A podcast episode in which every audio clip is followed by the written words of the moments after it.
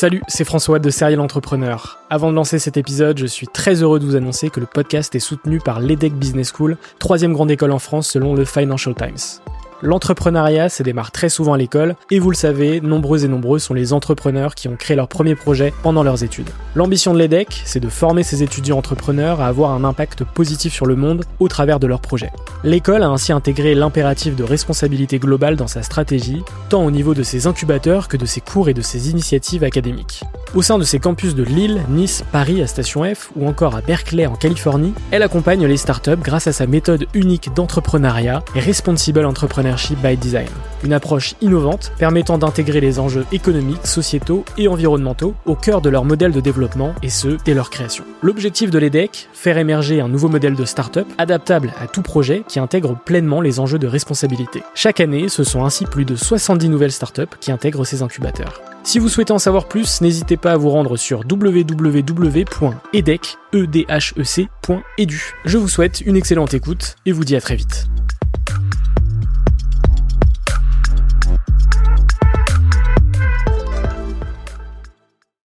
Bienvenue sur Serial Entrepreneur, le podcast des entrepreneurs.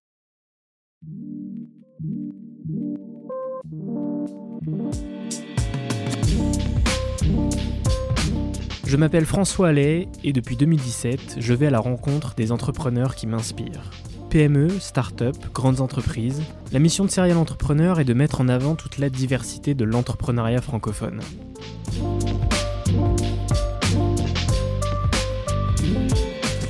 Bonjour à toutes et à tous, j'espère que vous allez bien. Pour ce 102e épisode, j'ai été reçu par Jean-Baptiste de Belair, fondateur et président de Steeple, la première solution de communication interne digitale pour les entreprises. Créé en 2015, Steeple c'est aujourd'hui plus de 1000 clients, plus de 6 millions d'euros de chiffre d'affaires en 2022 et plus de 110 salariés avec 80 recrutements prévus en 2023 et tout ça sans lever de fonds. Dans cet échange, nous avons abordé de nombreux sujets, la création de Steeple et les différentes étapes de développement, le moment où ils ont trouvé leur marché, la communication en 2016, d'entrepreneur à recruteur manager, comment l'a-t-il vécu, la mise en place de leur stratégie commerciale en 2020 ou encore l'importance d'être des cordonniers bien chaussés. Un grand merci à Jean-Baptiste pour son accueil et cette discussion. N'oubliez pas, c'est très important, de vous abonner sur votre plateforme favorite, de mettre 5 étoiles sur Apple Podcast et Spotify et de partager l'épisode à votre réseau. Sachez également que cet épisode est disponible intégralement en vidéo sur YouTube. Prenez soin de vous et on se retrouve dimanche prochain pour un nouvel épisode.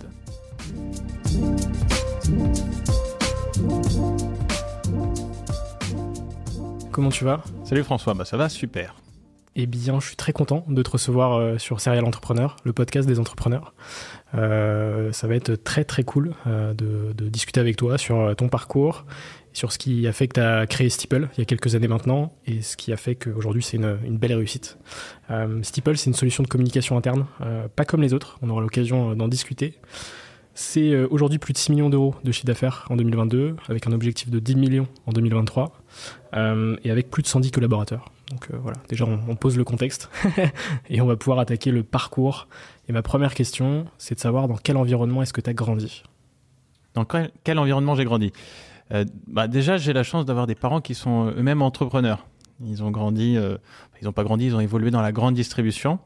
Et euh, c'est ce qui m'a amené, par exemple, à faire six ans en Pologne, de 98 à, à 2004, parce qu'ils sont partis en Pologne ouvrir les premiers euh, hypermarchés Leclerc là-bas. Et donc jusqu'en 2004. Et après, on est rentré toujours dans le Grand Ouest, dans le Finistère plus précisément. Et ensuite, j'ai migré de Brest à Rennes et j'ai fait une école de commerce tu as, as, baigné euh, très, très tôt dans l'entrepreneuriat Ouais, ouais de tous, que... les, tous les repas, le matin, le midi, le soir. C'était vraiment euh, des discussions autour du monde de l'entreprise, donc ça m'a vraiment acculturé aux enjeux des dirigeants et, et, notamment celui de la grande distribution. À quel moment est-ce que tu visualises ce que c'est l'entrepreneuriat tu vois? Parce que une entreprise, ok, c'est voilà, c'est quelque chose de potentiellement euh, gros. On s'imagine pas forcément ce que c'est quand on est plus jeune, tu vois? À quel moment est-ce que tu as eu ce déclic, tu vois, de de l'entrepreneuriat Alors, le, la conscience de l'entreprise, comme je viens de le dire, finalement, euh, euh, moi j'ai toujours vu ce que c'était qu'être un chef d'entreprise à travers le, le, prisme de mes parents. Euh, et j'ai su aussi euh, rapidement que c'était ça, d'une manière ou d'une autre, que j'avais envie de faire. parce que je voyais, je voyais les emmerdes évidemment, mais je voyais aussi la liberté que ça conférait et ça, ça m'attirait pas mal. Ouais. Donc après, on, arrive aux études. Tu fais une école, une école de commerce. Euh, qu'est-ce que tu as, qu'est-ce que as pensé, qu'est-ce que tu as retenu de, de, ces années école de commerce? Est-ce qu'on on est dans les stéréotypes ou, pas du tout? Un petit peu, on va pas se mentir, non mais parce que je fais deux ans de classe préparatoire avant où là c'est très très studieux, et puis euh, et puis après effectivement l'école de commerce où c'est d'autres compétences, plutôt des soft skills que des hard skills qu'on va développer. On va dire ça comme ça, avec une vie associative très importante. Euh, voilà, un développement des, des relations euh, euh, entre entre camarades. Et puis le voyage aussi, puisque je suis parti six mois en Amérique du Sud. Et puis euh, un stage aussi intéressant d'un an que j'ai fait au Figaro à Paris, qui m'a permis de parfaire cette culture un peu web qui était en train de se transformer justement au Figaro. Et c'était très intéressant. Qu'est-ce que tu as fait euh, pendant ces six mois en Amérique du Sud? En fait, au départ, on devait avoir euh, six mois de cours et on a réussi à j'ai un petit peu traficoter les choses pour n'avoir que deux mois de cours à base de deux jours de cours par semaine. Donc une fois là-bas, je me suis acheté un sac à dos et puis euh, donc j'étais basé à Quito en Équateur et après je suis descendu au Pérou, en Bolivie, et puis j'ai fait un tour aux îles Galapagos. Donc je me suis un petit peu baladé pour, tu sais, dans ta checklist personnelle, pouvoir faire check au, voyage euh, un petit peu qui te change l'esprit et qui te fait découvrir un peu le monde. C'est important en termes de mindset, euh, justement, les, voyages euh, pour progresser et, changer de point de vue aussi sur les, choses et sur potentiellement la France, tu vois. Mais donc moi j'avais déjà fait six ans en Pologne, donc j'avais grandi dans un milieu multiculturel parce qu'on était dans, des écoles avec des étrangers. Et puis après effectivement, je me suis réacculturé à la, vie française. Et là, un changement aussi en Amérique du Sud. Donc ouais, ouais, c'est c'est bien de, de découvrir autre chose. Donc ensuite, effectivement, tu fais tes premiers pas dans le digital euh, chez Le Figaro. Et ensuite, du coup, tu crées Steeple. Ouais. Est-ce que tu peux parler de, cette toute première version de Steeple qui n'est pas du tout celle qu'on connaît aujourd'hui? Non, en fait, euh, déjà, ce qu'il faut savoir, c'est que euh, cette idée de créer une entreprise, ça vient depuis longtemps. parce que bon pour diverses raisons euh, mais surtout la, la première c'est que dans la grande distribution quand on est dans l'enseigne Leclerc on possède son magasin c'est son entreprise et souvent ce qui se passe c'est que c'est des entreprises qui sont transmises de parents à enfants et il s'avère que eh bien moi j'étais tout destiné en, faisant une école de commerce à reprendre euh, le magasin de mes parents il y avait un petit problème à ça c'est que j'avais pas forcément envie de le faire et donc, je me suis dit très vite, euh, très tôt, mais je mets de l'argent de, côté depuis mes 16 ans pour que tous les étés, je me dise, bah, cet euh, argent, il te servira un jour à créer ton entreprise. Parce que je sentais un étau qui allait se refermer, j'avais pas forcément envie de faire ça. J'avais envie d'avoir mes propres projets. Et donc, quand je suis rentré en école de commerce, je me suis fait une promesse, c'était d'en sortir avec une entreprise. Pour justement pouvoir dire à mes parents, bah, vous voyez, euh, je réussis et j'ai pas forcément besoin de reprendre l'entreprise. Bon, faut pas oublier que j'avais 20 euh, ans, même pas 19 ans en rentrant en école de commerce. Donc, euh, et donc, je me fais cette promesse-là. Et, euh, et la réalité, c'est que je la tiens grâce aussi à un master entrepreneurial en école de commerce. Pourquoi? Parce que sur la dernière année, il y a un master qui mélange des étudiants de l'ESRN, donc des profils commerciaux, et des étudiants de l'INSAREN, qui des profils plutôt ingénieurs.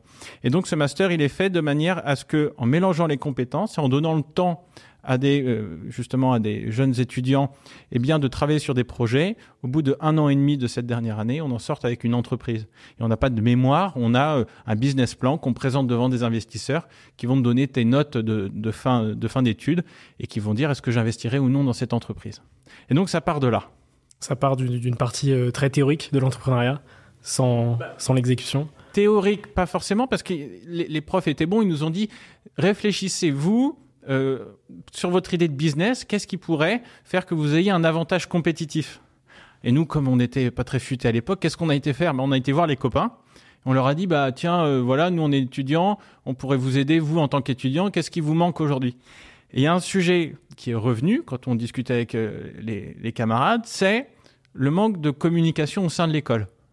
Et ce qu'ils nous disaient énormément, c'est qu'il y avait une multitude de groupes Facebook donc il y a les groupes Facebook de la promo, il y a les groupes Facebook euh, de la classe, il y a des groupes Facebook pour faire du covoiturage. Bref, il y a vraiment une nébuleuse de, de groupes Facebook, mais on n'est pas au courant de quels sont les groupes. Euh, les nouveaux qui arrivent, ils savent pas qu'il y a des groupes, donc ils recréent des groupes, donc ça en crée encore plus. Il n'y a pas de modération, il n'y a pas de la réalité, il y a de la fake news, donc ils nous disent, bah voilà, euh, la communication interne au sein de l'école, c'est pas terrible. Et donc nous, bah, très contents, on se dit, on va faire mieux que Facebook. donc ça, c'est le point de départ. On fait un pseudo sondage comme quand tu fais quand donc on a 200 réponses de personnes qui nous disent allez-y c'est top faites ça et donc bon pour Là, pour se donner un petit peu de motivation, on regarde deux, trois fois le film Social Network de David Fincher. Donc, on a le projet. C'est pas compliqué. C'est, tu, tu fais ton site, tu le lances, tu as des millions d'utilisateurs, tu mets de la pub et tu deviens riche et célèbre. Voilà. Ça, c'était le plan de, départ. Et donc, on commence à développer euh, ce site. Et tu parles justement de, euh, de ces évolutions au début parce que il y a un moment, on est, on est jeune, euh, on n'a pas d'expérience. et on se pose une bonne question et on a une mauvaise réponse.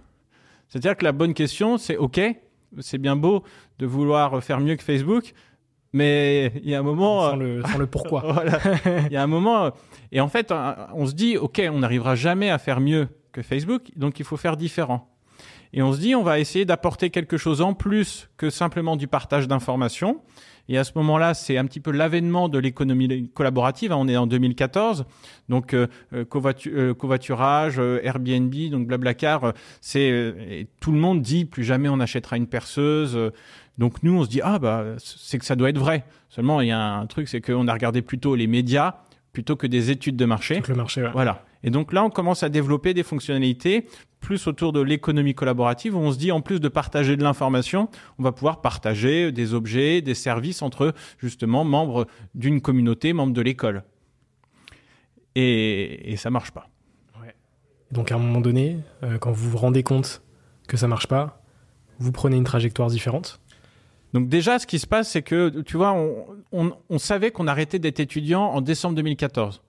Donc, euh, on a lancé la plateforme, vraiment, c'était euh, début décembre 2014. Juste pour se dire, hey, on l'a lancé, euh, c'est bon, on, va continuer. bon, il y a une phrase de Reid Hoffman, le fondateur de LinkedIn, qui dit si t'as pas honte de ton produit quand tu le lances, c'est que tu l'as lancé trop tard. Bon, bah, nous on l'avait pas lancé trop tard parce que c'était vraiment de la merde. mais, vraiment, mais c'est pas grave parce que on l'a lancé, on a vu, il y avait donc on l'a lancé auprès de quelques communautés des écoles. Comme on en avait honte, ce qu'on a fait, c'est qu'on avait euh, pas mal communiqué, donc il y avait plein d'inscrits. Et comme on voulait pas qu'ils aient accès à l'outil parce qu'il n'était pas terrible, on les mettait sur liste d'attente et on savait pas quoi faire de ces listes d'attente. Les gens disaient, bon, on aimerait avoir accès à l'outil. On disait, non, mais il faut que vous soyez un peu plus nombreux, donc invitez d'autres personnes. Et donc, on a eu deux, trois communautés euh, qui se sont euh, lancées, la communauté de l'ESRN et puis d'autres communautés. Et au final, ça marchait pas ça marchait pas et on passe donc on est en janvier 2015, on passe euh, l'année 2015. Là, on n'est plus étudiant et euh, et là, on se dit ok, on continue, mais il y a un problème, c'est qu'on n'est pas financé par le premier financeur de toutes les startups qui est Pôle Emploi, euh, parce qu'effectivement, on est on est étudiant, donc on n'a pas de chômage. Et donc très vite, on se pose la question, bah ok, qu'est-ce qu'on va manger et comment on va manger? Donc c'est ce qui nous oblige euh, à faire deux choses. Euh, premièrement, c'est de se dire que c'est bien beau les étudiants, mais on va peut-être aller voir plutôt les entreprises. Et puis d'un autre côté, se dire bon bah peut-être que ça va pas marcher tout de suite et qu'il va falloir euh, eh bien préparer un petit peu la, traversée du désert. Et c'est pour ça qu'on crée aussi très vite l'entreprise et qu'on va faire des petites prestats à droite à gauche de community management. Un peu de consulting. Exactement. On va créer des sites internet, pas pour amener du beurre dans les épinards, mais juste pour avoir un petit peu d'épinards. Ouais. Et à quel moment est-ce que tu vois une opportunité euh, dans le B2B et dans ce qu'est ce qu'est aujourd'hui la solution, tu vois. Il me semble que c'est dans la grande distrie. En fait, euh, cette version-là, euh, on la lance et on a la chance d'avoir un laboratoire qui est effectivement le, centre Leclerc de, de, mes parents, où on le lance et ça fonctionne pas. Globalement, ça fonctionne pas. Pourtant, on va rencontrer des entreprises et et on comprend qu'il y, a un besoin autour de, la, communication interne, qu'il y a des choses à dire. Mais en, l'état, quand ça marche pas. Il y a que mon père qui m'envoie des, mails et qui me dit est-ce que tu peux publier ça euh, dessus euh, Bon, donc euh, ça fonctionne pas. Donc on se dit là, toute l'année 2015, on, se fait la réflexion et l'erreur que font beaucoup de gens, c'est de se dire bah, si ça fonctionne pas, c'est pour une simple et bonne raison, c'est qu'il manque des fonctionnalités. Donc là, on va rajouter des fonctionnalités, un peu un effet sapin de Noël où tu rajoutes plein de trucs, ça clignote de partout, tu comprends plus rien. Et euh, au final, on, est là, euh, on n'a pas de salaire, on n'a pas d'utilisateurs, on n'a pas de clients. Euh, et ce qui nous fait survivre, c'est donc à l'époque, on est deux vraiment à continuer avec Nicolas. Et ce qui nous fait survivre, c'est que en mai 2015, bah, Nicolas il a 25 ans et que ça lui ouvre le droit au RSA. Et c'est 436 euros qui nous permettent euh, euh, de survivre. Moi, mes parents, ils se disaient bon bah qui qui continue de faire son truc, euh, ils me mettaient un petit peu d'argent et qui disent bon comme ça il reviendra, il reprendra le magasin après, il aura fait il aura fait sa start-up. et, et donc ouais, on est vraiment au border. Le produit ne se vend pas et ouais, on voit pas la lumière au bout du tunnel compliqué. À quel moment est-ce que euh, tu, te rends compte que, que déjà ça marche pas et qu'il faut euh, changer des choses pour que ça marche, tu vois? Il y a, y a un, changement qui s'opère euh, début 2016 où il y a un client qui comprend pas trop ce qui ce qui qu'on fait, qui est le Crédit Agricole d'Ille-et-Vilaine et qui dit mais écoutez, euh, nous on a un projet qui est de travailler euh, avec le comité d'administration sur un projet d'entreprise. On est 50 personnes. Est-ce que votre outil euh, ça permettrait de, faire ça? Alors nous on est là, moi ouais, je sais pas. Et, et, en fait on leur dit mais attendez, je comprends pas. Il y a tellement d'outils qui existent. Vous avez Slack, vous avez Teams, vous avez Workplace de Facebook, vous avez Yammer, vous avez plein d'intranets. Et pourquoi vous voudriez prendre Steeple? Ils disent, mais nous, on connaît pas tout ça. Et là, on se rend compte qu'en fait, on avait vécu un peu dans un monde d'étudiants. On pensait que tout le monde était connecté, que des entreprises, même dans les services, étaient connectées.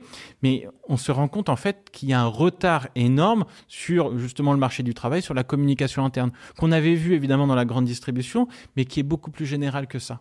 Et donc là, on se dit, OK, on va se servir ce client, on va modifier, on va mettre de côté toute une partie du produit, donc toute la partie économie collaborative, on va se recentrer sur la partie communication. Ce recentrage, ça permet aux deux, trois clients qu'on avait euh, qui vivotaient, eh bien, ça améliore les choses. Dans notre laboratoire au Leclerc de Plougastel, ça améliore les choses également. On voit les stats qui augmentent, mais globalement, on reste confronté à un, plafond qui est de 20%. Euh, voilà, euh, dans le centre Leclerc, c'est 200 et quelques salariés, et il y avait à peine 20 personnes qui allaient sur la plateforme parce que c'était qu'un site web. Donc, euh, c'était des gens qui étaient habitués à aller sur les sites web. Donc, quand on va leur dire, mais pourquoi tu vas pas sur la plateforme? Ils nous disent, mais attends, mais moi, je vais t'expliquer pourquoi je vais pas sur ta plateforme. Parce que le matin, j'arrive, il est 6 heures, je mets en rayon. Après, j'ai ma pause à 9 heures. Soit je suis chef de rayon et j'ai accès à un ordinateur, c'est un Windows XP sur lequel il y a juste un seul outil, c'est le logiciel pour passer les commandes. Soit je, ne suis pas chef de rayon dans ce cas-là, je retourne mettre en rayon et après je rentre chez moi et j'ai plus envie d'entendre parler de l'entreprise. Ok, bon. Et donc là, on se dit bon bah il y a une problématique qui est claire, problème de communication interne sur toutes les, les victoires, les informations de l'entreprise, mais la manière de le traiter, elle n'est pas bonne. Et donc on réfléchit, on réfléchit, et en fait, souvent on voyait dans les entreprises qu'elles communiquaient avec un tableau d'affichage papier. On les voit, mais il y en avait partout, et même dans des entreprises qui étaient plutôt connectées, il y avait encore et toujours ce tableau d'affichage papier. Et un jour, on a compris qu'en fait, ce tableau d'affichage papier, il, avait tous les inconvénients du monde, mais il avait quand même un avantage qui était très très fort, c'est qu'il était présent et que quand on parlait avec justement ces collaborateurs qui sont pas forcément connectés, eh bien, ils nous disaient, bah, je passe devant quand je vais à la machine à café. Je m'arrête pas forcément, mais je passe devant. Et donc, un matin de juin 2016, on est euh, au bureau de l'incubateur euh, de l'ESCRN, parce qu'on avait intégré les, bureaux de l'ESCRN. Et là, on se dit, OK, notre plateforme, elle est digitale, il y a plein d'avantages au digital, mais ça a l'inconvénient de pas être là, alors que le physique, lui, a l'avantage d'être présent. Et on se dit, si, en plus de la version web, on rajoutait un écran qui serait tactile directement dans la salle de pause, pas très loin de la machine à café. Et ça, ça s'opère en juin 2016. Et c'est le changement qui va faire toute la différence, qui va nous faire changer de dimension et qui va nous faire trouver notre marché. Ouais, parce que du coup, en, créant ce, en exploitant plutôt ce, cet écran, tu, tu, ne te fermes plus à tous ces gens qui, euh, bah, le digital, euh, c'est pas forcément, euh, voilà, quelque chose qui, qui maîtrisent, et c'est beaucoup de gens. Et, et du coup, c'est à ce moment-là que l'intérêt naît en fait. C'est qu'en fait, avant cet écran tactile, on était un peu dans l'océan rouge de toutes les solutions, réseaux sociaux d'entreprise, intranet, qui adressent tous la même chose, c'est comment communiquer avec des collaborateurs qui sont connectés. J'ai une adresse mail, j'ai un ordinateur, euh, j'ai un terminal mobile, euh, je peux utiliser ces, outils-là. Mais quid de ces personnes qui sont en production dans les usines, euh, qui sont des transporteurs routiers, tous ces gens-là qui n'ont pas accès à ces terminaux technologiques. Eh bien là, du jour au lendemain, grâce à cet écran, eh bien on le retrouve directement dans la salle de pause avec le seul outil indispensable pour utiliser Steeple. On est plutôt bien l'outil là-dessus, c'est un doigt parce que c'est tactile tout simplement. Et pour pouvoir voir qui vient d'arriver, le prénom du collaborateur qui vient de rejoindre l'entreprise, eh bien juste à regarder l'écran, à appuyer pour connaître un petit peu sa description. Si on veut regarder une vidéo, c'est pareil et ça change tout. Comment est-ce que ça se passe euh, justement à ce moment-là, le développement commercial? Je sais que tu as une fibre euh, justement commerciale et que euh, justement tu es allé vendre dans plein plein plein d'entreprises à ce moment-là la solution. Quels sont les retours, tu vois Donc à, partir de, ce moment-là, donc on est en juillet 2016, donc là on, comprend qu'on a quelque, quelque chose, tu vois. On comprend que bah on a on a peut-être trouvé notre marché. Et on le comprend comment? Parce que tu sais, une entreprise, c'est quand tu arrives à expliquer à ta grand-mère ce que tu fais. Euh, et qu'avant j'arrivais pas du tout, personne ne comprenait rien. Là, c'est pas compliqué. On dit, tu vois les tableaux d'affichage papier, bon, ben on le met sur des grands écrans tactiles et tu as accès depuis ton ordinateur et ton téléphone. Plutôt simple.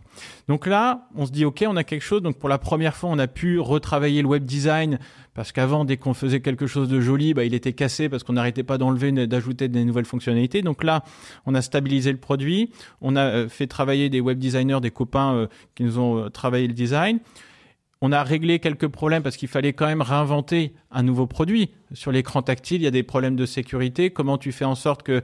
Donc là, on a mis en, fait en sorte que quand tu likais, bah, tu as un code à 4 chiffres pour pouvoir sécuriser euh, toutes les interactions depuis l'écran tactile. Et donc, euh, là, on est en janvier 2017 et on rentre dans une nouvelle phase de, l'entreprise qui correspond aussi à un changement de lieu puisqu'on rejoint le village Baïséa euh, à, Rennes pour justement commercialiser la solution. Et donc là, bah, il fallait bien que quelqu'un le commercialise. Donc, euh, donc bah, on était deux à l'époque, Nico sur la partie plutôt développement. Et donc moi, ce que je fais, c'est que au début, c'est pas compliqué. Je suis content, je m'achète un bel iPad, un bel iPad vraiment, et je vais en rendez-vous parce qu'il commençait à avoir un petit peu de bouche à oreille. Euh, parce que tu vois, dans le Leclerc euh, de, mes parents, un jour, il y a un autre magasin qui passe et qui dit euh, oh, bah, nous, on est fort en communication externe, mais là, on est nul, c'est en communication interne. Mon père lui dit bah, Attends, viens, je vais te montrer un truc dans la salle de pause. Il dit Ok, bah, ça m'intéresse. Ça commence à faire du bouche à oreille. C'est quelque chose en plus de très visuel. Donc, donc là, je commence à faire des rendez-vous et puis j'arrive avec mon iPad et ils me disent Mais ça va être de cette taille-là? Bah non, non, c'est beaucoup plus grand. Oui, mais grand comment? Donc tu me vois en train de faire des grands signes euh, et ils disent mais écoutez, moi je m'en rends pas compte. Donc là, ok, pas compliqué.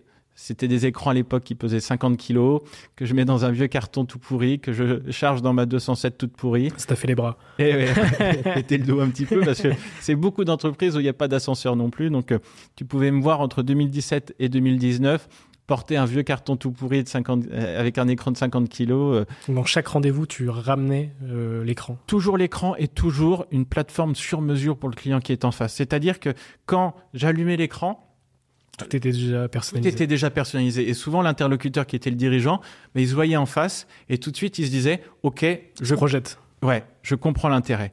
Donc là, Première année, euh, allez, les huit premiers mois, d'avril à décembre, euh, j'arrive à signer 35 clients. Donc, euh, je finis la première année à 270 000 euros de, chiffre d'affaires. Et je démarre 2018 avec un seul objectif en tête, qui est d'atteindre le million d'euros de, chiffre d'affaires. Et donc là, bah, c'est pareil, c'est c'est c'est 40 000 kilomètres sur la route, toutes les journées passées sur la route. Et, au final, en décembre 2018, euh, on fait un million d'euros de, chiffre d'affaires. Pour passer de 260 000 à 1 million, il faut faire quelque chose, il faut recruter. Comment est-ce que ça se passe? Parce que du coup, tu es, entrepreneur, tu passes d'entrepreneur à manager. Comment est-ce que ça se passe, cette transition, entre guillemets, euh, vers le management et vers le recrutement, tu vois? Alors déjà, je me permets de te reprendre, je pense que pour faire un million, il n'y a pas besoin de recruter. Et je pense que quand on est euh, chef d'entreprise... Tout dépend du produit. Tout dépend le produit. Attention. oui. Non, mais il y a une partie production. Et effectivement, euh, là où je te rejoins, c'est que euh, sur la partie production, sur le produit, c'est là où sont nos premiers recrutements. Donc au début, c'est du stage, c'est de l'alternance, c'est-à-dire pour continuer d'améliorer le produit. Mais par contre, sur la partie commerciale, euh, je reste tout seul jusque fin 2018. Ensuite, c'est là où on va rentrer dans une nouvelle phase de l'entreprise. On commence en 2019 et si tu suis, chaque phase correspond à un lieu. Donc on déménage aussi euh, du village pour l'accélération commerciale et on rentre dans une nouvelle phase et on rejoint un nouveau bureau à la Mabilé au, au pool de, Rennes. Et là, on rentre dans une phase de recrutement et de structuration de, l'entreprise. Et là, après avoir fait toutes les conneries du start-upper, après avoir fait toutes les conneries du, euh, du commercial, eh bien effectivement, j'ai fait toutes les conneries du recruteur. Parce que moi, j'avais jamais travaillé. Et donc, je me suis dit, bon, bah, pour recruter, qu'est-ce que je vais faire? Bah, Je vais prendre des gars euh, sympas, euh, qui me ressemblent, et puis ils vont bien apprendre les métiers. le problème, c'est que on n'avait pas le temps. parce que ça allait très très vite, on signait plein de, de clients, il fallait s'en occuper, il fallait développer le produit, et donc euh, c'est les conseils, quand on donne des conseils de prendre des gens qui sont meilleurs que soi, de, de prendre des gens qui coûtent un, petit peu plus cher. Bah là, moi, j'étais très loin de ça. Donc, j'étais toujours dans l'idée, tu prends des étudiants et puis on va grandir ensemble. Mais euh, des fois, ça marche et des fois, ça ne fonctionne pas. Et c'est vraiment en, en, au mois de juin 2019 où là, on commence à, intégrer des profils euh, des personnes qui ont travaillé 5, 6, 7, 8 ans euh, dans des entreprises qui viennent parce qu'ils sentent le potentiel de Steeple, mais ils apportent toute leur expérience. Et c'est là qu'on commence à mettre quelque chose en place, une vraie machine, euh, une vraie machine commerciale. Et ce qui est incroyable, c'est de voir qu'on continue. Et en 2019, c'est l'année fast pour Steeple parce qu'on est comme un petit voilier euh, très léger, avec énormément de leads, de recommandations, de clients satisfaits. Et donc, on est d'une rentabilité extraordinaire, ce qui fait que les banques, elles nous regardent, elles se disent, mais qu'est-ce que c'est que cette entreprise qui double presque tous les ans son chiffre d'affaires avec une rentabilité extraordinaire? Parce qu'elles comprennent pas. Soit tu es une start-up et dans ce cas-là, tu dois perdre de l'argent, soit tu es une PME, mais tu fais pas autant de croissance. Et donc, c'est ce qui fait qu'ils nous prêtaient de l'argent et qu'on pouvait continuer à se développer. Ensuite, on, on arrive en 2020 et là, l'année qui, euh, ben oui, tamponne euh, bah, des, centaines et des milliers de startups. Donc 2020, euh, comme je te disais, on est, on, est sur le voilier. avril, c'est notre meilleur mois presque de tous les temps parce que toutes les entreprises qui étaient dans le pipe, elles se disent, elles voient la marée arriver et elles se disent, oulala, il me faut absolument un outil de communication. parce que pour traverser tout ça, donc on signe les chantiers de l'Atlantique, on signe, on signe des, des, très gros clients. Et, et par contre, le mois de mai, contrario, le pire. Le pire. Donc là, on se retrouve euh, un petit peu sur notre voilier, si on continue la métaphore, plus un pet de vent. Et comme on est des profils et on se dit on va pas forcément euh, rester là à attendre, ben, on se dit une chose à ce moment-là, c'est on se dit ok, eh ben on va construire une vraie machine commerciale et c'est là qu'on se renseigne énormément, on lit beaucoup de choses. Et on se dit, on va construire une équipe qui aujourd'hui fait 60 personnes, une équipe de, commerciaux, avec un pipe de vente, avec un cycle. Et c'est là qu'on a, on met en place l'acquisition, l'avant-vente, la vente, l'onboarding, la relation client pour se dire ne soyons plus dépendants juste du bouche à oreille qui était très puissant avant le Covid parce qu'il y avait beaucoup de visites d'entreprise, parce qu'il y avait beaucoup de déjeuners entre dirigeants. Mais le Covid arrive et donc, qu'est-ce qui se passe? Bah, Il n'y a plus de visite d'entreprise parce que les portes sont fermées. Et même nous, qui avions l'habitude d'aller chez le client, bah, au final, il n'y a plus les portes qui sont ouvertes. Donc, il faut la visio, beaucoup moins simple euh, de vendre un produit digital en, en visio. Et donc, c'est ce qui fait que mine de rien, on a quand même une très belle croissance, mais ce qui fait que la croissance se ralentit et ça nous permet de structurer. Ça nous permet aussi autre chose, c'est que moi, à ce moment-là, je me dis, j'ai envie de mettre personne en, chômage partiel. Et donc, ce que, ce que je fais, c'est que je me dis, bah, ça va être l'occasion de tester des marchés euh, étrangers.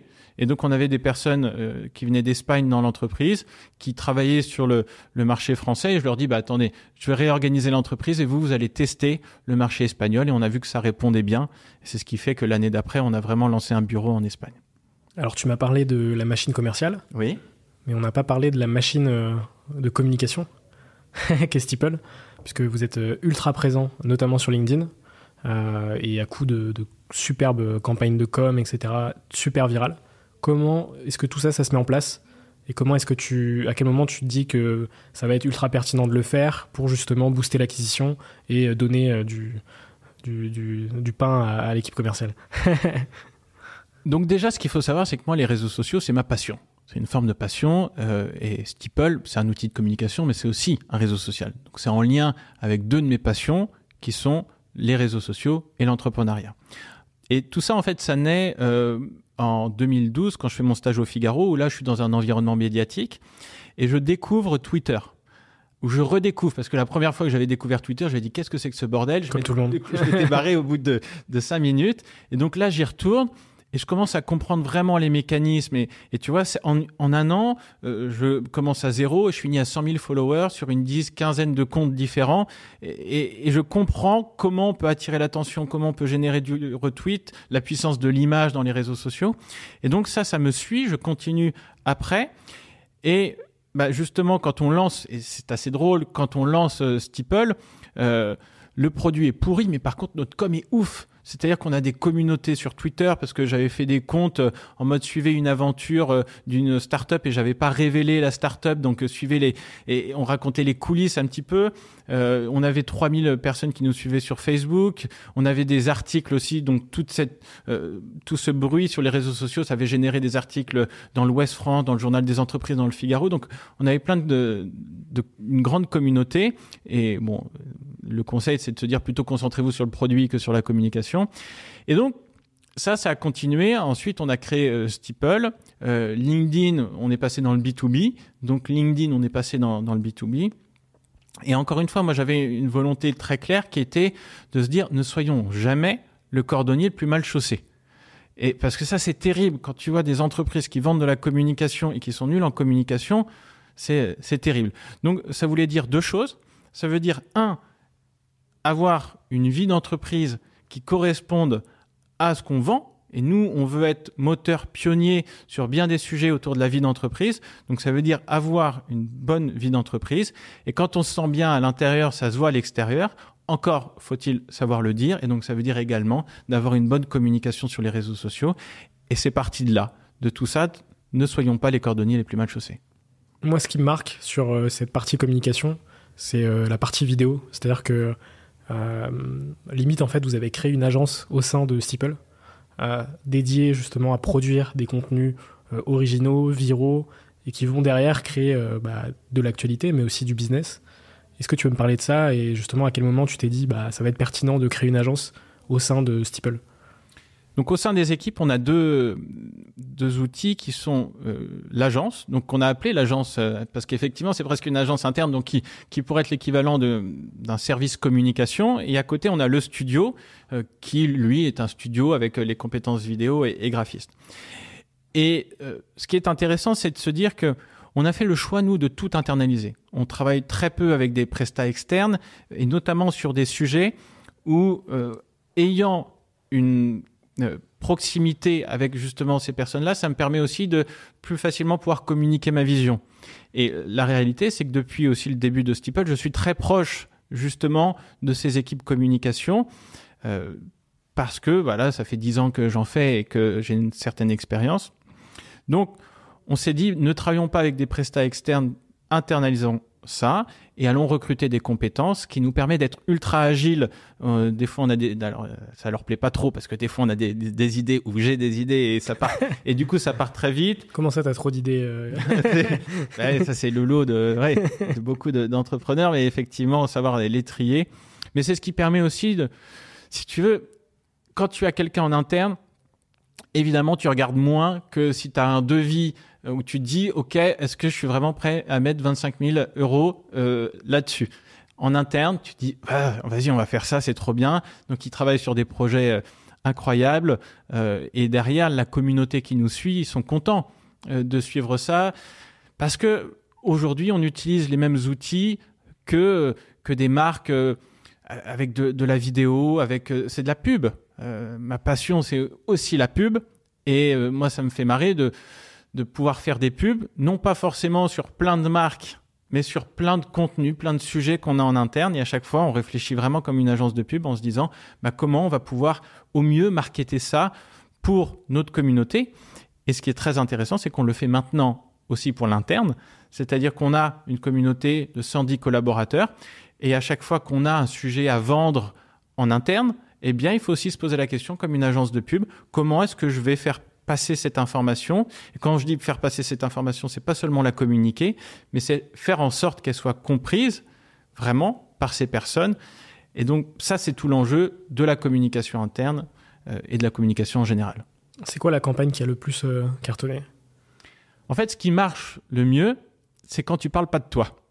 Ça, c'est une règle. C'est-à-dire que celle qui a mieux marché, c'est quand on part d'un constat qui est simple, qui est de se dire, OK, nous, Steeple, on a besoin de recruter. et les personnes qu'on peut recruter, c'est soit des personnes du bassin, soit des personnes qui viennent d'ailleurs et notamment de la région parisienne. Et force est de constater que c'est plus facile euh, d'attirer des personnes de, de, Paris si jamais on chasse un petit peu en meute avec toutes les entreprises de l'écosystème rennais. Et donc, fort de ce constat-là, on s'est dit on va s'associer à plein d'autres entreprises pour créer une vidéo avec un saut en parachute également pour dire la campagne parachutez-vous à Rennes. Et donc, on l'a fait en collaboration avec ces entreprises-là. On a parlé justement du territoire et Steeple s'est mis en second plan en disant mais venez déjà à Rennes et après que vous allez euh, que vous alliez chez Steeple ou dans une autre entreprise, c'est pas grave, au moins vous serez là plutôt qu'à Nantes ou qu'à ou qu'ailleurs.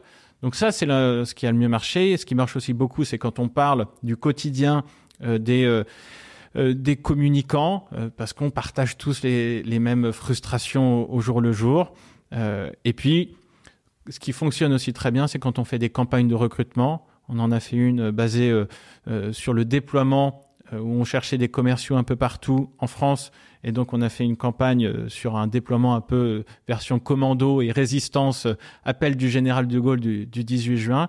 On a fait des campagnes avec le Père Noël qui distribue les cadeaux de Noël. Et au lieu que ce soit des, cadeaux de Noël, eh ben en fait, dans, dans, le catalogue de Noël, c'était des jobs qu'on proposait. Donc, plein de petites campagnes comme ça. Moi, celle qui m'a marqué, c'est euh, la campagne euh, des vœux 2022. Ah je crois que c'est ça. Euh, et en fait, vous avez repris tous les codes de YouTube. Vous avez fait une vidéo pour chaque client. Et vous avez créé une plateforme où toutes ces vidéos étaient visionnables. Tous les clients, ou du moins, je pense 99% ont communiqué sur ces vidéos sur les réseaux sociaux. Et tout le monde avait accès à votre listing de clients, en fait. Oui. Et donc ça, je trouve que c'était ultra fort. Et, et, je pense que ça vous a permis, du coup, de déjà de fidéliser et aussi de signer potentiellement de nouveaux contrats. Quoi. C'est vrai que euh, nous, on a une relation très forte avec nos clients euh, parce que effectivement, on perd quasiment aucun client euh, et c'est, c'est tellement mieux de grandir en remplissant une baignoire qu'en remplissant une passoire. Et, donc, cette relation particulière avec nos clients, aujourd'hui, on arrive à 1000 clients, mais c'est un client à chaque fois. Et donc, on voulait le témoigner dans les vœux et de se dire effectivement bah, comment on fait pour dire à quel point on est reconnaissant envers nos clients et le faire à chaque client. À un moment, on s'est dit, bah, on va leur faire une vidéo, et pas une vidéo pour tous, mais une vidéo à chacun. Donc ça, c'était l'année dernière. Et là, cette année, on a prévu aussi quelque chose. Euh, donc pour les vœux 2023, euh, c'est que on va faire aussi une vidéo et souhaiter les vœux à chaque client. Mais comme on arrive à un nombre de clients énorme, eh bien, on va le faire durant un live qui va durer 24 heures. Cet épisode sortira fin janvier, début février, donc ce sera déjà passé, euh, j'imagine. Et eh ben donc, donc euh, c'est le, projet là qui va qui va. Un live sur quoi? Sur euh, toutes les plateformes. Sur Twitch. Sur Twitch. je crois qu'ils ont ils sont partis sur Twitch. Et ce qui va être extraordinaire, c'est qu'en plus d'être pendant 24 heures, l'intégralité de l'entreprise va participer ça va plus être seulement deux personnes et tout le monde va passer. Donc euh, il y a un agenda et tout le monde va passer, souhaiter les vœux et on aura un écran qui tirera au sort un client et on souhaitera les vœux avec le collaborateur de Steeple à ce client-là. Donc toi, tu as prévu ton, petit matelas pour l'occasion. Bah, il va falloir faire 24 heures réveillé.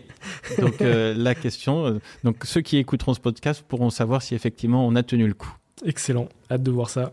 Euh, on n'a pas parlé, enfin, tu as parlé très rapidement de l'international. Euh, Steeple, c'est dispo en France, mais c'est aussi dispo dans d'autres pays à l'international. Euh, est-ce que tu peux me les lister?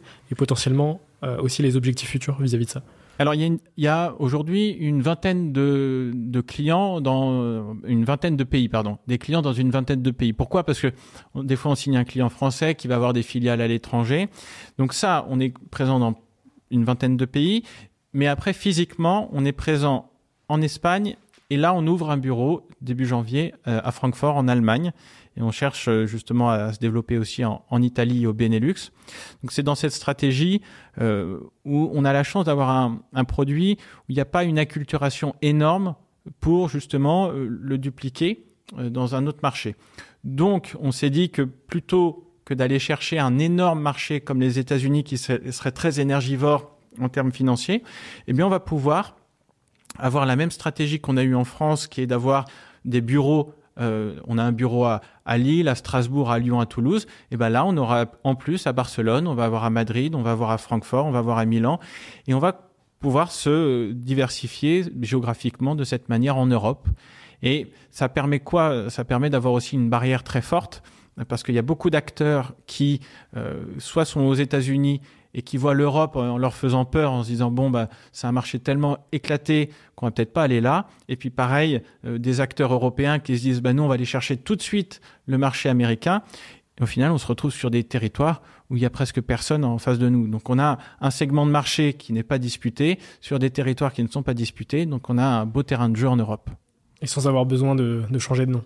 Oui, c'est vrai. mais ça, ça a été pensé euh, tout de suite.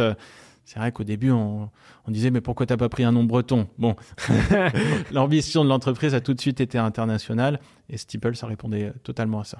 Alors, avant de passer à la partie bilan, j'aimerais discuter avec toi euh, d'une nouvelle production que vous allez sortir, qui sera déjà sortie quand l'épisode sera, en ligne. c'est Steeple Inside, sous la forme d'un documentaire. moi, j'ai vu le teaser, je trouve ça, je trouve ça très très cool et je suis très, J'aime beaucoup ce genre de contenu. Est-ce que tu peux euh, nous donner quelques infos là-dessus et comment est-ce que ça a été euh, produit? Déjà, Steeple Insight, ça part de quoi? Ça part euh, d'un constat, c'est que moi, je fais toujours des, des entretiens d'étonnement trois mois après l'arrivée des, des, collaborateurs. Et quasiment à chaque fois, il y a cette phrase qui est En rejoignant Steeple, j'avais vu votre communication, je la trouvais géniale, et je me demandais si c'était du bullshit ou pas. Et tous me disent, en fait, une fois que je suis à l'intérieur, c'est encore mieux que ce que je pensais. Et je me dis, mais je comprends. Je comprends parce qu'on est tellement habitué à des gens qui ont travaillé leur marque employeur et qui en fait ont une réputation. Euh, quand tu demandes à des gens à l'intérieur qui te disent, bah non, c'est pas du tout, c'est que des conneries. Et là, donc, ils me disent tout ça. Et moi, je me dis, oh, c'est quand même, euh, quand même relou parce que comment tu peux faire? Et je me dis, bah dans ces cas-là, on va mettre une caméra, elle va filmer et on va faire un documentaire pour rendre état, donner encore plus de transparence sur comment c'est de travailler chez Steeple. Donc, effectivement, c'est une heure de, documentaire. On a une caméra. Des fois, c'est dans des euh, réunions euh, classiques. Des fois, c'est au concile. Le concile, c'est l'endroit où se réunissent tous les managers pour parler des questions euh, plus compliquées, plus tendues. on va être au cœur vraiment des équipes et avec une transparence totale sur euh, plein de sujets. Et ça, c'est important parce que aujourd'hui, les, les collaborateurs, ils, ont le, pouvoir. Euh, c'est vraiment eux qui choisissent euh, dans quelle entreprise ils veulent aller.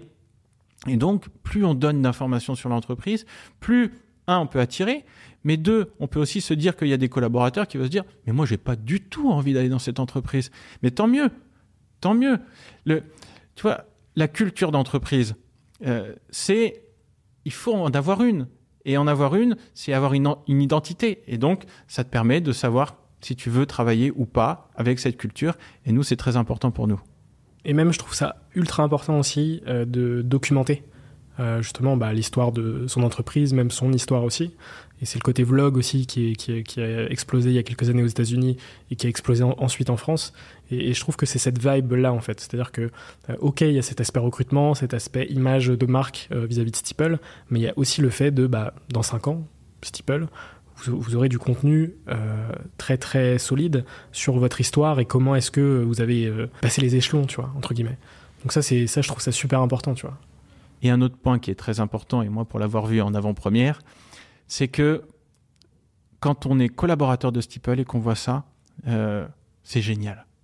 Et on me demande aussi, parce que ça part effectivement de, ce constat de, marque employeur, mais ça part aussi d'un autre constat qui est, on me demande souvent des vies ma vie dans l'entreprise, de savoir comment ils travaillent à tel endroit, euh, dans tel service, dans tel pôle. Et en fait, ce, documentaire, ça permet aussi de dire, bah voilà comment ça se passe à l'intérieur euh, de cette équipe.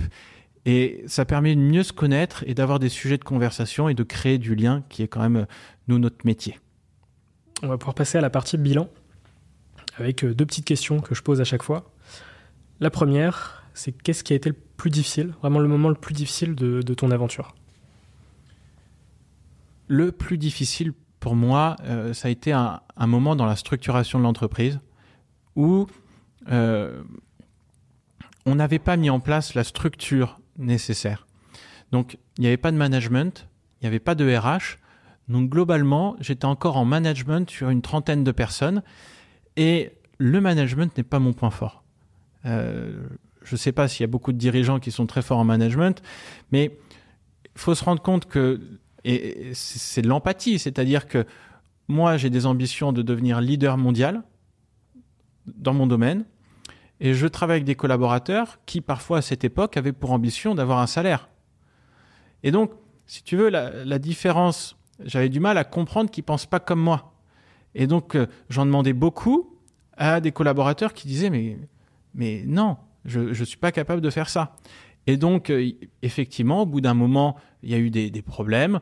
Euh, et, ça s'est résolu quand on a mis du management intermédiaire, quand on a mis des RH en place, des process, et effectivement quand on a structuré l'entreprise. Mais on est resté effectivement de cette époque, eh bien, des, je vais pas dire des traumatismes, mais des, des choses qui font que effectivement, on n'est pas tous pareils et on n'est pas tous faits pour travailler en direct les uns avec les autres, et notamment avec moi. Et je pense aussi, tu vois, qu'il y a une, euh, il y a quelque chose avec le management. C'est, euh, euh, je pense qu'au départ, quand tu entreprends, tu penses que le management c'est inné, et en fait, c'est pas du tout le cas. C'est des choses qui s'apprennent. Et, effectivement, il y a 50% d'inné, 50% d'apprentissage. Enfin, c'est quelque chose qui, qui n'est pas donné à tout le monde, tu vois. Et du coup, c'est bien à un moment donné de se dire, bah, en fait, moi, je suis pas fait pour ça, et je vais mettre des managers intermédiaires vis-à-vis de ça, en fait. Mmh. Non, mais complètement. Il faut de la patience, il faut de l'écoute, il faut de l'empathie. Et, le, côté humain, c'est le côté le plus difficile aussi euh, de, du développement d'une boîte. Donc euh, c'est aussi important de le rappeler, tu vois. Et du coup, la deuxième question, c'est de quoi es-tu le plus fier aujourd'hui? C'est dur de faire le tri. Euh, souvent, on me dit alors, tu es fier de, ce que tu as fait. mais en fait, le, futur est encore plus beau. Et... Mais ce que je suis le plus fier, et je pense que c'est pareil, c'est ce que me disent les collaborateurs, c'est que l'entreprise, on a réussi à garder le contrôle sur la croissance. Et qu'est-ce que ça veut dire? Ça veut dire que si je fais un parallèle avec d'autres entreprises et d'autres entrepreneurs qui ont des croissances en escalier, et souvent l'escalier suit la levée de fonds. C'est-à-dire que tu as une levée de fonds, tu as beaucoup d'argent, et donc tu as des promesses vis-à-vis des investisseurs qui fait que tu vas devoir recruter très vite en très peu de temps. Donc, qu'est-ce qui se passe quand tu dois recruter très vite en très peu de temps? Eh ben, tu vas lésigner un petit peu sur la qualité, sur la culture, et tu vas devoir euh, intégrer des gens. Nous, on a la chance d'avoir une croissance linéaire, donc pas d'escalier. Donc on prend le temps de recruter. Et qui dit prendre le temps de recruter, c'est prendre des gens qui sont en lien avec notre culture, qui sont plus des missionnaires que euh, des mercenaires. Et en plus, on va prendre le temps de les intégrer, de les faire monter en compétences, de les acculturer tout simplement. Donc c'est ce qui nous permet aujourd'hui, à 110 collaborateurs, eh bien d'avoir la même énergie, euh, qu'on l'avait à 10 collaborateurs, d'avoir la même culture, d'avoir les mêmes valeurs et d'avoir des gens qui nous disent je n'ai jamais vu une entreprise avec une culture comme celle-là avant. Et ça, c'est formidable. Je ne sais pas combien de temps on arrivera à préserver euh, cette culture, mais à mon avis, si on continue comme ça, on peut aller très loin parce que chaque personne qui nous rejoint, chaque personne, et ça je le, fais dans mon onboarding de direction, je leur raconte l'histoire, je leur raconte notre culture, et je leur dis maintenant, c'est plus moi, c'est vous qui êtes garant de cette culture, c'est vous qui avez les clés. Donc si ça vous a plu, comment vous avez été intégré, eh bien, vous savez ce qu'il vous reste à faire avec les nouveaux arrivants. Et plus, tôt, plus longtemps on arrivera à garder ça, et mieux ce sera. On va pouvoir passer à la dernière partie de notre échange avec euh, quelques, quelques petites questions euh, très cool. Ok. c'est parti. C'est parti. Euh, la première, c'est je sais que tu es un très bon pitcher. J'ai eu l'occasion de te voir à de nombreuses reprises à une, une autre époque. oui. Est-ce que tu peux justement donner un, ton meilleur conseil pour faire un, un super pitch? Alors, le meilleur conseil, c'est de se concentrer sur la première et la dernière phrase. Ça, euh, je dis souvent, euh, tout le reste au milieu, normalement tu le connais, et puis si tu en oublies la moitié, on s'en fout. Attirer l'attention, faire un bon call to action euh, à la fin, et ouais, et puis après répéter. Bon, et un dernier, allez, parce que là j'ai cadeau. Ouais. et, et être soi-même. Et ça, c'est très compliqué. Euh, des fois, ça prend beaucoup de temps à être soi-même quand on pitch. Tu vois beaucoup trop de personnes euh, qui récitent ou qui jouent au pitcher. Et c'est un peu comme dans, dans, les TEDx où tu vois des gens qui utilisent tous le même ton. Tu as l'impression qu'il y a un ton TEDx. Et en fait, de temps en temps, tu as des belles conférences, tu as des beaux pitchs de gens où tu dis, ouais, lui, il est lui-même. S'il est stressé, t'en as qui disent, bah écoutez, moi je suis stressé, donc euh, euh, c'est normal.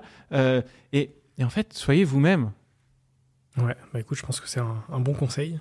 le deuxième, c'est qu'est-ce que tu fais pour aller mieux? Eh ben quand ça va pas, je vais me coucher. Très simple. non, non, mais évidemment, il y a des hauts, il y a des bas. Et puis, en fait, euh, quand il y a des bas, bah, je me dis, bah écoute, va dormir et demain matin, ça ira mieux et ça va mieux le lendemain matin. Ok, très simple. T'as surpris cette question. Est-ce que tu as un livre à me conseiller? Euh, Ah ouais, j'ai lu. Euh, j'ai lu un livre, je me rappelle plus du nom, c'est Unicorn, je crois. C'est l'histoire d'un journaliste qui se fait euh, embaucher euh, par HubSpot après euh, s'être fait virer de son journal. Et en fait, c'est le plus mauvais recrutement de l'histoire d'HubSpot parce que là justement, HubSpot a une culture très très forte et ils intègrent quelqu'un qui est complètement en décalage par avec cette culture et qui va dépeindre un monde, le monde des startups, mais poussé à son paroxysme, avec un décalage tel, un cynisme vraiment délicieux et et c'est vraiment, euh, c'est vraiment extraordinaire. Et donc c'est une histoire vraie? C'est une histoire vraie. Unicorn du coup. Euh, ouais, Unicorn. Unicorn ouais. Ok, super. Bah, écoute, je, je connaissais pas. incroyable, très très dur parce qu'au final tu te dis, ouais, c'est un fit qui se fait pas mm. et ce qui peut arriver. Qui peut arriver et le gars en fait un livre. Euh, ça, c'est moins arrivé. c'est terrible pour l'image d'UpSpot, mais c'est génial. Ok, super. Est-ce que tu as un film ou une série à me conseiller? Oh là, il y a une, une vague de séries euh, sur euh, le milieu de la, la, Silicon Valley et des, des startups. Donc, euh, moi, si j'en cite, allez, deux, trois, il y a eu WeWork, WeCrash de WeWork, donc sur l'histoire de WeWork. Avec Jared Leto. Ouais. Il y a eu Super Pump sur l'histoire d'Uber récemment. Et il y a eu Dropout. non, ouais, c'est ça Ouais, c'est Dropout. Ouais. Sur l'histoire de Terranos. donc, c'est les trois euh, qui m'ont marqué parce que on finalement les, les, entrepreneurs de la Silicon Valley, euh, c'est un peu les, les, nouvelles stars, les nouveaux bandits aussi euh, qu'on avait avant à Hollywood et, c'est marrant de voir ça. Puis c'est trois histoires extrêmement différentes. Ouais, complet, ouais. Donc c'est intéressant de voir ça. Mais bon, spoiler alerte, ça finit pas bien dans les trois cas. c'est vrai. si tu pouvais racheter n'importe quelle boîte sans limite financière, ce serait laquelle? Si je pouvais racheter n'importe quelle boîte. Donc, en lien avec euh, euh, ce qu'on fait ou... Peu importe, pour le kiff aussi. Carrefour. on a des clients Carrefour aussi. Ah, nous, euh, on regarde, on regarde beaucoup. moi, je rachèterais. Allez, je rachèterais Payfit. Comme ça, ça nous ferait un, un bon volet RH communication interne. Et puis on, on, les regarde un petit peu avec euh, attention. Ouais, une belle boîte euh, française. Mm. Est-ce qu'il y a une question que tu aurais aimé que je te pose, mais que je ne t'ai pas posée? Une question, c'est quoi le, le, futur?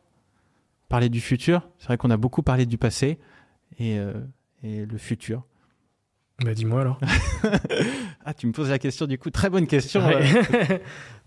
le futur pour Steeple, en fait, ce qui, ce qui est intéressant, c'est de voir que euh, le monde, notamment le monde traditionnel, des secteurs traditionnels des entreprises, est en train de se complètement euh, se transformer. On avait vu ça dans la Silicon Valley, euh, que en fait, il y avait une telle concurrence entre les collaborateurs qu'ils ont dû innover sur la vie au travail. C'est arrivé dans les entreprises tech et services en France.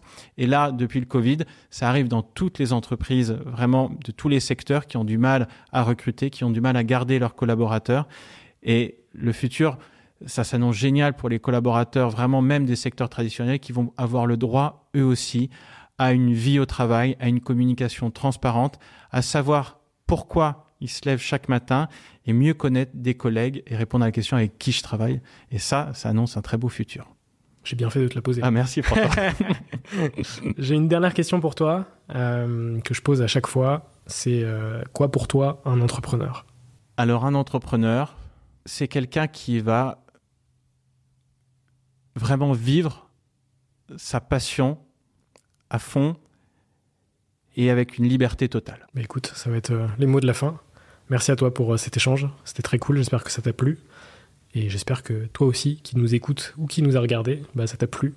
On mettra tous les liens en description, euh, ton LinkedIn, le site de Steeple. Enfin voilà, il y aura vraiment tout. Et, et on se retrouve très prochainement sur Serial et sur Steeple. Salut JB. Merci François. À bientôt. À bientôt. Merci d'avoir écouté cet épisode, j'espère qu'il vous a plu. Si vous aimez Serial Entrepreneur et que vous souhaitez nous soutenir, c'est très simple. Vous pouvez vous abonner sur votre plateforme favorite, mettre 5 étoiles sur Apple Podcast et Spotify et partager l'épisode à votre réseau. On se retrouve dimanche prochain pour un nouvel épisode.